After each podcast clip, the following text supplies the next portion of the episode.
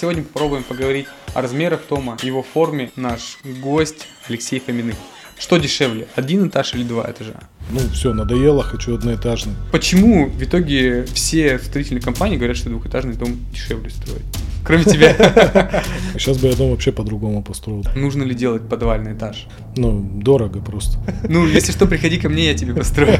Самая большая страна в мире. Вам что, земли мало? Сколько стоит строить дом у тебя? Это просто будет дорого, то есть запаситесь деньгами. 10 миллионов, грубо говоря. Если вы готовы за это платить такие деньги, люди, не опирайтесь на стоимость, опирайтесь на плюсы и минусы, которые мы зафиксировали для вас.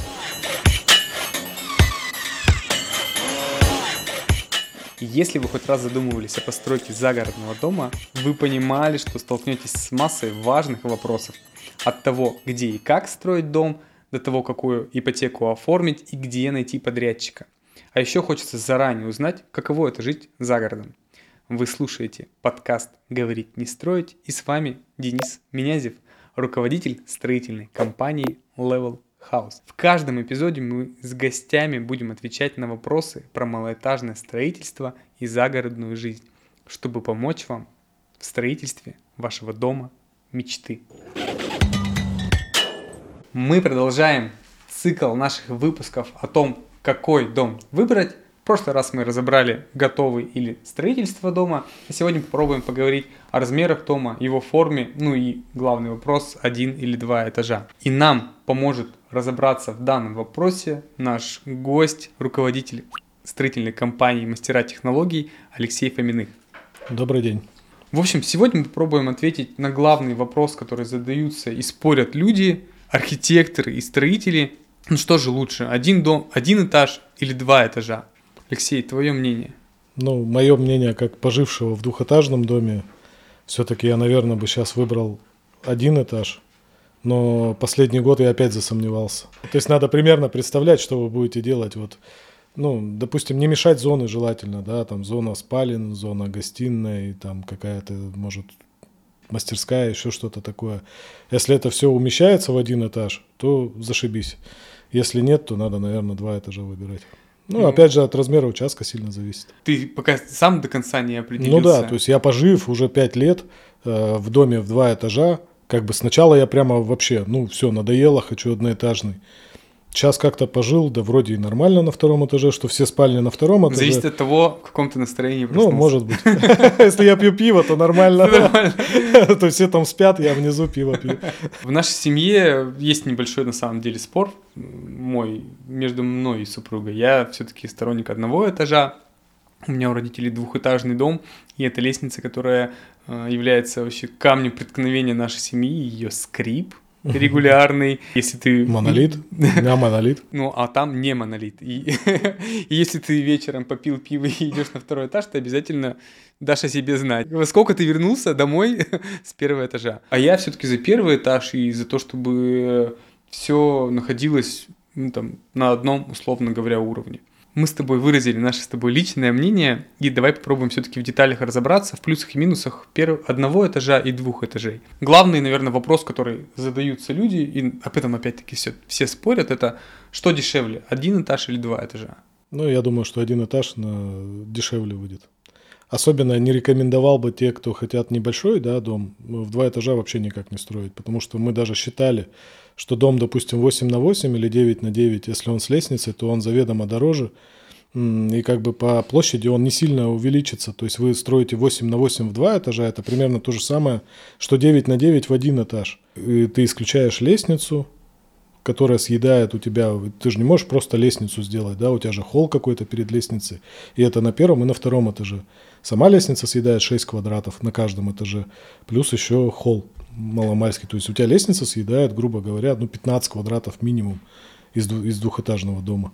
Ну вот получается, люди, когда обращаются в строительные компании, им говорят, один этаж, например, 55 тысяч за квадратный метр, а двухэтажный 50 тысяч за квадратный метр. То есть нужно объяснить людям, что эта разница в стоимости, она а, нивелируется тем, что покупая в двухэтажном доме квадратные ну, метры дешевле, покупаешь. ты покупаешь площадь лестницы, получается. Ну да, площадь лестницы.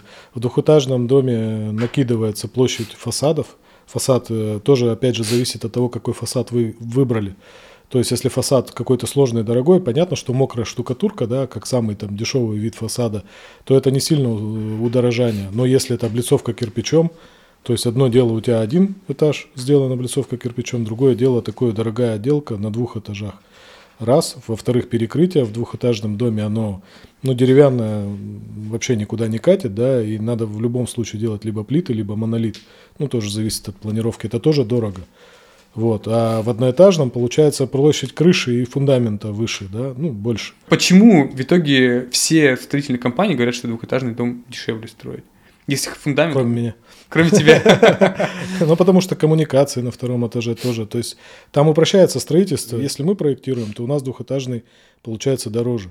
То есть потому что мы строим на УШП, да, у нас э, все коммуникации внутри. Если мы начинаем тащить это на второй этаж, там разводка вся, то это очень дорого получается. То есть в одноэтажном, опять же, плюсы ты можешь расположить вент-установку где-то на чердаке, да, там, ну, какую-то вентиляцию пробросить. Это не, не сожрет много денег. А здесь все штробы какие-то, вент-каналы надо поднимать на два этажа. Ну, по моему мнению, они либо одинаково стоят, либо одноэтажные дешевле. Не надо опираться на стоимость, которую вам называют строительной компанией, а выбирать именно то, что вы хотите, исходя из плюсов и минусов одноэтажного и двухэтажного дома. А давайте теперь поговорим об этих плюсах и минусах. Твой главный плюс одноэтажного дома. Э, опять же, отсутствие лестницы это главный плюс. То что есть не надо бегать. хождение да, на это этаж. на самом деле, когда ты живешь, это напрягает. Особенно если что-то сделано, ну, какое-то помещение, которое постоянно используется, сделано на втором этаже, это все то есть, допустим, там детская, да, мама готовит на кухне и бегает к ребенку там туда укладывать, не знаю, там еще что-то такое. И каждый день она по этой лестнице там... То есть это, в принципе, э, минус огромный э, двухэтажного дома, это лестница, по которой надо ходить.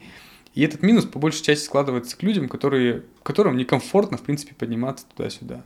Второй, знаешь, какой еще, ну, не знаю, не очень очевидный, наверное, но мне одноэтажный нравится, особенно в современных поселках, где ну там участки по 10 соток, что он крышей практически как бы накрывается, то есть соседи не, не заглядывают тебе в окна, даже если сосед поставил двухэтажный, он не видит фактически, что у тебя дома происходит, даже глядя в окно, потому что у тебя свесы кровли закрывают, дом приземистый, да, а если ты ставишь двухэтажный дом, то фактически все на твой второй этаж могут смотреть. То есть, получается, тебе не жить в Урмане. Вполне возможно. В общем, поселки с маленькими заборами тебе совсем не подходят. Ну, я вообще без забора живу. Я не стесняюсь. В одноэтажном доме можно, в принципе, закрыться забором и иметь такую интимную зону. И даже при низком заборе не будет такого ощущения, что ну, кто-то на тебя смотрит. Да. Да. да. Особенно с большими окнами. Твои плюсы двухэтажного дома. Спальни, допустим, на втором этаже это очень комфортно. Ну что, отдельно вообще зона, грубо говоря, чистая, да, туда ни гости не заходят, то есть это чистая зона семьи. Можно так выгородить да, то есть у тебя на втором этаже ванна, какие-то эти, ну, спальни, допустим, и все. И это, и туда никто не заходит, кроме твоей семьи. Двухэтажный дом проще зонировать. Я хочу тоже один плюс двухэтажного дома выделить. В принципе, им пользовались и пользуются до сих пор и регулярно. Это то, что двухэтажный дом занимает меньше площади на участке. То ну, есть сейчас средняя площадь участков, мне кажется, 7 соток. 7 соток – это 700 квадратных метров. То есть ты поставил дом 200 квадратных метров, у тебя там парковочные места, подъезды, тебе нужно оставить место до забора у соседа, и у тебя участка, по сути дела, не осталось. Ну да, то есть это главный вообще критерий выбора, одноэтажный или двухэтажный, это опять же размер участка. Плюс двухэтажного дома, что он занимает меньше, меньше места минус одноэтажного, При, что он занимает много места. Ну, добавь туда еще отмостки, и получается, что у тебя... Он занимает весь участок. Да, занимает весь участок. Еще одним плюсом двухэтажного дома э, бывают же такие участки, когда люди подбирают его себе с видовыми характеристиками. Угу. То есть они делают себе там спальные зоны. Там. У меня есть дом э, в заповеднике, на котором есть э, гостиная на втором этаже. То есть две гостиные. Угу. То есть первый этаж и второй этаж. Двухэтажный дом имеет лучшие видовые характеристики со второго этажа. Да, тут точно. Ну, у тебя в ну, твоем двухэтажном доме хорошие видовые характеристики? Да, у меня лес, как бы выход на лес. Лес, и... а с другой стороны соседи. С одной стороны соседи, да. Сейчас бы я дом вообще по-другому построил. То есть максимальное остекление, максимально на лес, несмотря на то, что он э, на северную сторону, ну там не на север, а северо-восток. Все равно бы я развернул и сделал бы, да. И все спальни бы я сделал, чтобы выходили на лес, допустим, потому что если есть лес, это огромный плюс. С одноэтажного дома, где мы сказали плюс, что забором не будет видно соседей, а забором не будет видно лес, получается. Ну, если лес на участке, у меня вот на участке. Так, давай э, к минусу двухэтажного дома подойдем, который мне в домах не нравится, и я часто сталкиваюсь с тем, с этим минусом, это звукоизоляция. Угу. То есть в одноэтажном доме вот это вот зонирование, о котором мы говорили, в двухэтажном, оно происходит легко, но одна из спален оказывается над гостиной. И тогда, когда ты хочешь уединиться э, в спальне, ты, условно говоря, уже не можешь там лечь отдыхать, а внизу, чтобы шумели. То есть плюсом одноэтажного дома я бы принял, наверное, звукоизоляцию. Гораздо проще отделить э, шумную зону от нешумной. Да, то есть получается, что в двухэтажном проще отделить по зонированию по гостевому пространству и личному пространству, а здесь получается уже в таких тонкостях и характеристиках качество проживания в спальной комнате. Здесь придется, может, что-то сделать с перекрытием, чтобы оно, ну, шумоизоляция была ну, как можно лучше. Как можно лучше, ну вот видишь, как вот ты говоришь, как профессиональный строитель, что как, как можно лучше, но идеала все равно добиться нельзя, и ну, шумы да. в любом будет случае слышно. Почему у нас есть с супругой спор между одноэтажным и двухэтажным домом? Она любит э, смотреть в Инстаграме и, в принципе, вот эти вот красивые фотографии мансардных этажей. Тогда, когда у тебя есть в спальной комнате мансардное окно, скаты, кровли, красивые балки. Двухэтажный дом дает нам уникальную возможность сделать ну, да, красивую этаж. архитектуру. Надо не забывать, что в двухэтажном доме ты имеешь э, возможность сделать мансарду. Ну вот у меня как раз мансардный, и это был главный прямо критерий выбора. Но сейчас у меня жена говорит, ну нафиг, нафиг, нафиг надо полноценный этаж, допустим. Уже пожив в мансардном, ей не, не, не так уже нравится. Слушай, да? ну мы с тобой живем в современном, на самом деле, обществе, и мне кажется, люди перестали строить дома на всю жизнь, это раз. Всегда есть мы, чтобы построить вам еще один дом. Да. Ну, если что, приходи ко мне, я тебе построю. Опять же, тут надо понимать, какой у тебя будет э, отделка, да, это больше в таком стиле, ну, даже не минимализма, да, это какой-то такой уютный должен быть стиль.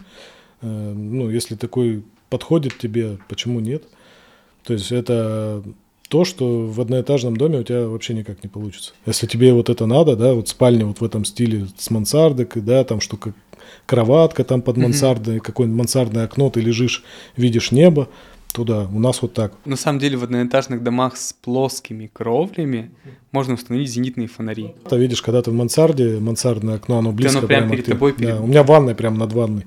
Получается, что моя супруга, в принципе, как и твоя супруга, близки к тому, чтобы опираться на внешние характеристики и архитектуру, которую может дать двухэтажный дом. Ну, вообще, женщины обычно выбирают, как они видят внутреннее да, пространство, то есть они поэтому выбирают, а мужчина больше как бы мне не мучиться с этим домом, да, там инженерка, там, не знаю, какие-то такие решения, как снег проще убрать, там, не знаю, чтобы мне на, на, на террасе не убирать. Давай объясним нашим тогда подписчикам, как нужно выбрать двухэтажный или одноэтажный дом. Первое, мы не опираемся на стоимость дома никак. Ну, То да, есть одноэтажный да. дом и двухэтажный дом при качественном, правильном подходе к строительству, он будет плюс-минус в одинаковой цене по полезной площади.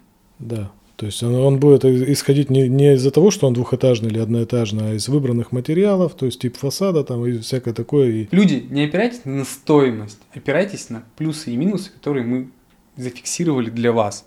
Да, если есть, допустим, какие-то пожилые люди да, в семье, ну как они будут по лестнице бегать? Либо им тогда предусматривать какую-то комнату внизу, да. То есть вот у меня тоже родственники, да, тетя родная, они сейчас хотят продавать двухэтажный дом, но чисто из-за того, что вот, ну, все, как бы по лестнице не хотят ходить. То есть это такой большой критерий выбора. А дети, опять же, по этой лестнице могут падать, да. Кто-то прям боится, ну и как ты тогда будешь себе проектировать двухэтажный дом? С лифтом. Дорогие слушатели, мы вам хотим сказать, не опирайтесь на стоимость одно, одноэтажного и двухэтажного дома, а все-таки опирайтесь на ваши личные предпочтения, на плюсы и минусы, которые мы для вас показали и рассказали, и делайте так, как вам будет удобнее. Не смотрите на цену. Следующий вопрос, нужно ли делать подвальный этаж? Uh-huh. Часто люди приходят и говорят, блин, я хочу себе подвал, так чтобы, там, не знаю, у меня бильярд был там и так далее, чтобы у меня все было круто. У него одноэтажный дом, но с подвалом.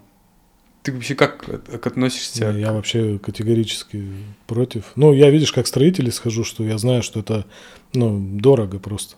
То есть построить подвальный этаж, чтобы его никогда там не было проблем с ним, да, не подтапливало. То есть, ну, определенные участки, опять же, надо, еще что-то.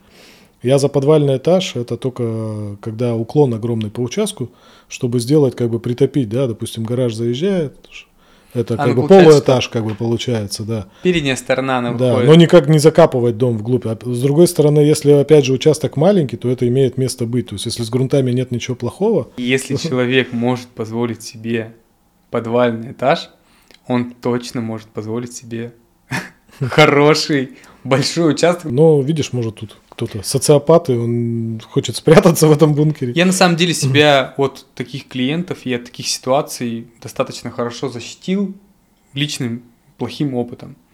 Когда там буквально 6 лет назад мы построили подвальное помещение из ФБСок, в принципе, сделали наружную гидроизоляцию. Обратно цыпку выполняли не мы, а эту гидроизоляцию. Ну, чем засыпать, Алексей, скажи мне? Песочком каким-нибудь. Ну, это мы Который поддается трамбовке. А чем заказчик засыпет? Ну, глиной. глиной, либо скалой. То есть он засыпет то, что может повредить, в принципе, либо создаст э, вот этот замок воды, что у тебя там дренажи никакие работать не будут. У меня причем рабочие присутствовали, когда там самосвал вываливал скалу и прямо там все рвало. После этого, ну, Ну, откопать КПСки потекли, да, все. все потекло, а кто знает, что хуже, чем ФБСки в ремонте гидроизоляции подземных сооружений нет. И я клиентам всем объясняю. Я готов браться за подвальные помещения при выполнении трех степеней защиты монолитных конструкций. То есть только монолит это раз. Первое это я людям говорю, что я буду делать наружную гидроизоляцию. Второе это я буду делать проникающую гидроизоляцию. И третье это нужно делать нормальную дренажную систему. Только Ну в таких да. случаях это работает. А когда ты выполняешь все пункты, которые необходимо сделать в комплексной гидроизоляции Это подвальной мега дорого получается. это получается мега дорого, и люди задумываются, в принципе, на этапе вообще выбора, Ну нужно да, ли это, это или тут же нет. еще смотри, если это ради бильярда какого-то, да, там, ну, как бы многие раньше просто, раньше такая мода была, да, там, сауну какую-нибудь сделать в подвальном бильярде, у тебя баня, лучше выйти из нее, да, там, подышать свежим воздухом, а тут подвал. Ко мне все меньше и меньше обращаются с этим вопросом. Ну, ко мне вообще, я уже забыл, наверное, года три не Не, обращались. ко мне иногда нет-нет, да, обращаются по этим вопросам. Если вы готовы за это платить такие деньги, а давай попробуем сказать, а, вот готовый дом, условно говоря, стоимость его начинается от 50 тысяч за квадратный метр, а подвальное сооружение начинается по цене от 50 тысяч за квадратный метр. И это не будет площадь, где будет много света, комфортная, с видовыми характеристиками. Это просто будет Ну подвальное да, там помещение. просто еще от 50 и бесконечно много, если какая-то проблема с грунтами, потому что там, ну, ту же гидроизоляцию можно не решить, будет все равно там что-нибудь подтапливать, просто собираться. Ну нет, если комплексно Ну, делаешь, там все решается. Ну, я говорю, что эти меры будут не, не 50 тысяч точно стоить за квадрат. Резюмируем. Если у вас есть конкретное желание построить подвальный этаж, не стройте. Ну, либо это просто будет дорого, то есть запаситесь деньгами. Самая большая страна в мире. Вам что, земли мало? В бункер закапываться, да? Че, война, что ли?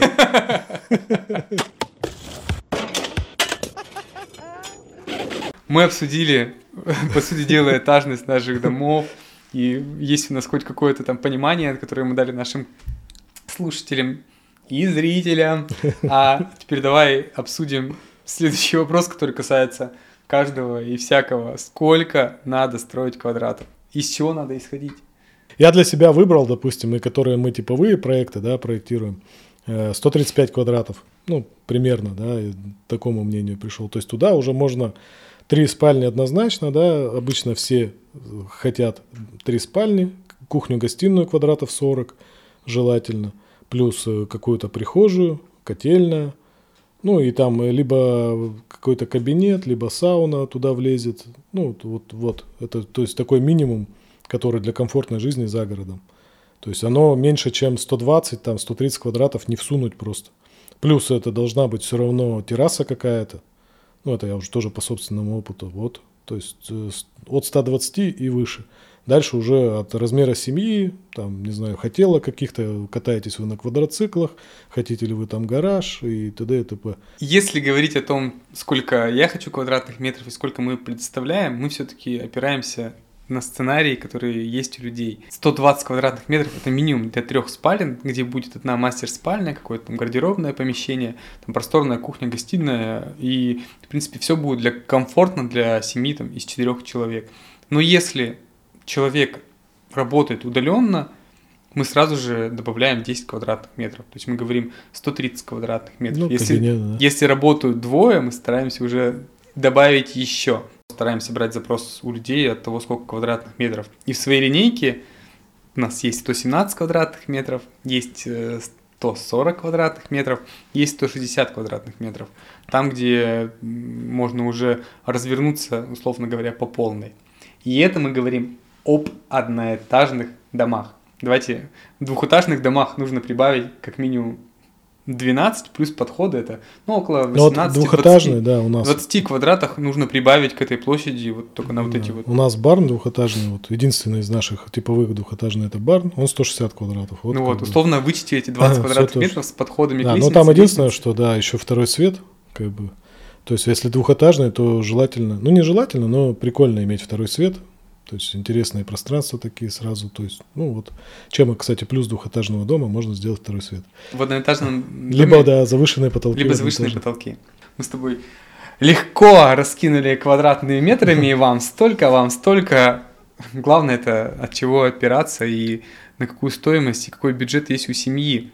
Первое, это, конечно, смотрите на сценарий, который у вас есть в семье, и сколько у вас, в принципе, человек. Смысл строить там 100, 180 квадратных метров для двух двоих. людей. Там вам три... Ну, либо дети уже... Если есть уборщица, какая разница? Не, просто дети, допустим, уже подростки, да, они там через три года в институт, и они не будут с вами жить, то тоже как бы надо. И получается, что второе, это смотрите на бюджет, который у вас есть. Алексей, сколько стоит строить дом у тебя? Что нам стоит дом построить, Алексей, с Ну, вашей компанией? В среднем 65 тысяч у нас мы сейчас называем такую цену э, под чистовую. Это по наружному контуру или внутренняя Нет, это по площадь? внутренним. Мы, мы- мы считаем всегда по внутренним площадям, и вот эти все наши 135 квадратов. Ну, тут зависит от сложности дома, но в среднем, вот который мы строим, да, где-то в 65 тысяч э, за квадрат мы укладываемся. Ну, вот считай, сколько это? 10 миллионов, грубо говоря. Тут я вот как раз э, считаю, что лучше построить меньше, но достроить дом. И вторая э, цена, которую я, обычно называю, что 100 тысяч это с чистовой. Ну, чтобы заехать и жить. А ориентироваться, я примерно говорю, что вот берем цену квадратного метра в Екатеринбурге в районе автовокзала, сколько стоит квартира, если она стоит сейчас 100 тысяч за квадрат, там сейчас тут 100 или 110. Вот это за городом будет с чистовой отделкой. Как бы под чистовую, это уже от фирмы к фирме. Но у меня стоимость э, в нашей компании начинается от 50 тысяч за квадратный метр. Но мы говорим про наружные стены и наружный контур. Чем наружный контур от внутренней площади отличается? Внутренняя площадь – это за вычетом всех стен, а, перегородок и всего, что не войдет э, в жилую площадь. Там. Вот стена, она не входит. А я беру, получается, всю стоимость, э, всю, весь размер, ну, то есть у вас Ну, по габариты- фундаменту. по сути. фундаменту, да. Да. То есть, если у вас габариты дома 10 на 8, мы считаем как 80 квадратных метров, и от этой цены, в принципе, отталкиваемся. Тоже надо, да, понимать разницу, когда строительную компанию выбирают, что стоимость квадрата бывает тоже разная. Я называю стоимость под чистовую, и остальное все как дизайнер ваш скажет вам. Ну, с дизайнером ремонт минимальный 20 тысяч квадратный метр Мгм. стоит. Максимально они говорят там от 100 и, ну, кто там итальянскую Ну, вот себе мебель говорю, что заказывает. это- это Поэтому уж 100 тысяч за квадрат примерно, да. примерно то, начало. вы можете, можете опираться. То есть, если есть 100 тысяч на квадрат, ну вот вы выбрали какой-то дом, планировку, если там э, в ней 120 квадратов, то это 12 миллионов в итоге выйдет, чтобы вам заехать. Э, Плюс участок. Но это мы говорим, наверное, все-таки о хорошем подрядчике, о хорошем ремонте, о хороших инженерных сетях. Резюмируя наш с тобой разговор, Алексей, мы рассказали про первый, второй этаж, рассказали, сколько квадратных метров, нужен ли вам подвал. Не нужен. Хочется вам сказать, ребят, смотрите и опирайтесь на ваш бюджет, на вашу семью, на ваши пожелания. И обращайтесь в хорошие компании, которые вас проведут по всему пути строительства. Алексей, спасибо, что помог нам разобраться в этой теме, твоей экспертностью и твоим личным мнением. Не за что. Зовите еще. Какая у нас следующая будет тема? Следующей темой мы поговорим о том, из чего строить дом и его наполнение. Кирпич, керамика, блок, каркасник, дерево. В общем, тема обширная, в которой мы с тобой можем на самом деле... Частично дол... даже не понимать ни хрена. Ну и мы можем с тобой спорить о таких вещах, что лучше керамика, например, или блок. И вообще бывают ли хорошие каркасники. В общем, спасибо еще раз. Всем пока. Пора работать, пиздеть, не мешки ворочать.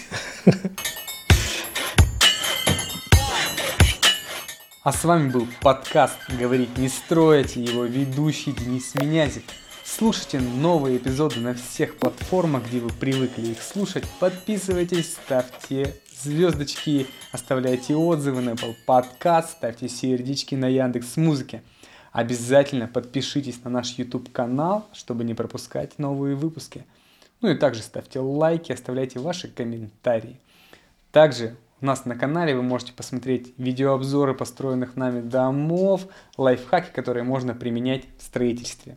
Ну и, конечно же, мы есть во всех социальных сетях. Ссылку мы прикрепили в описании. Увидимся через пару недель на этом же месте в это же время.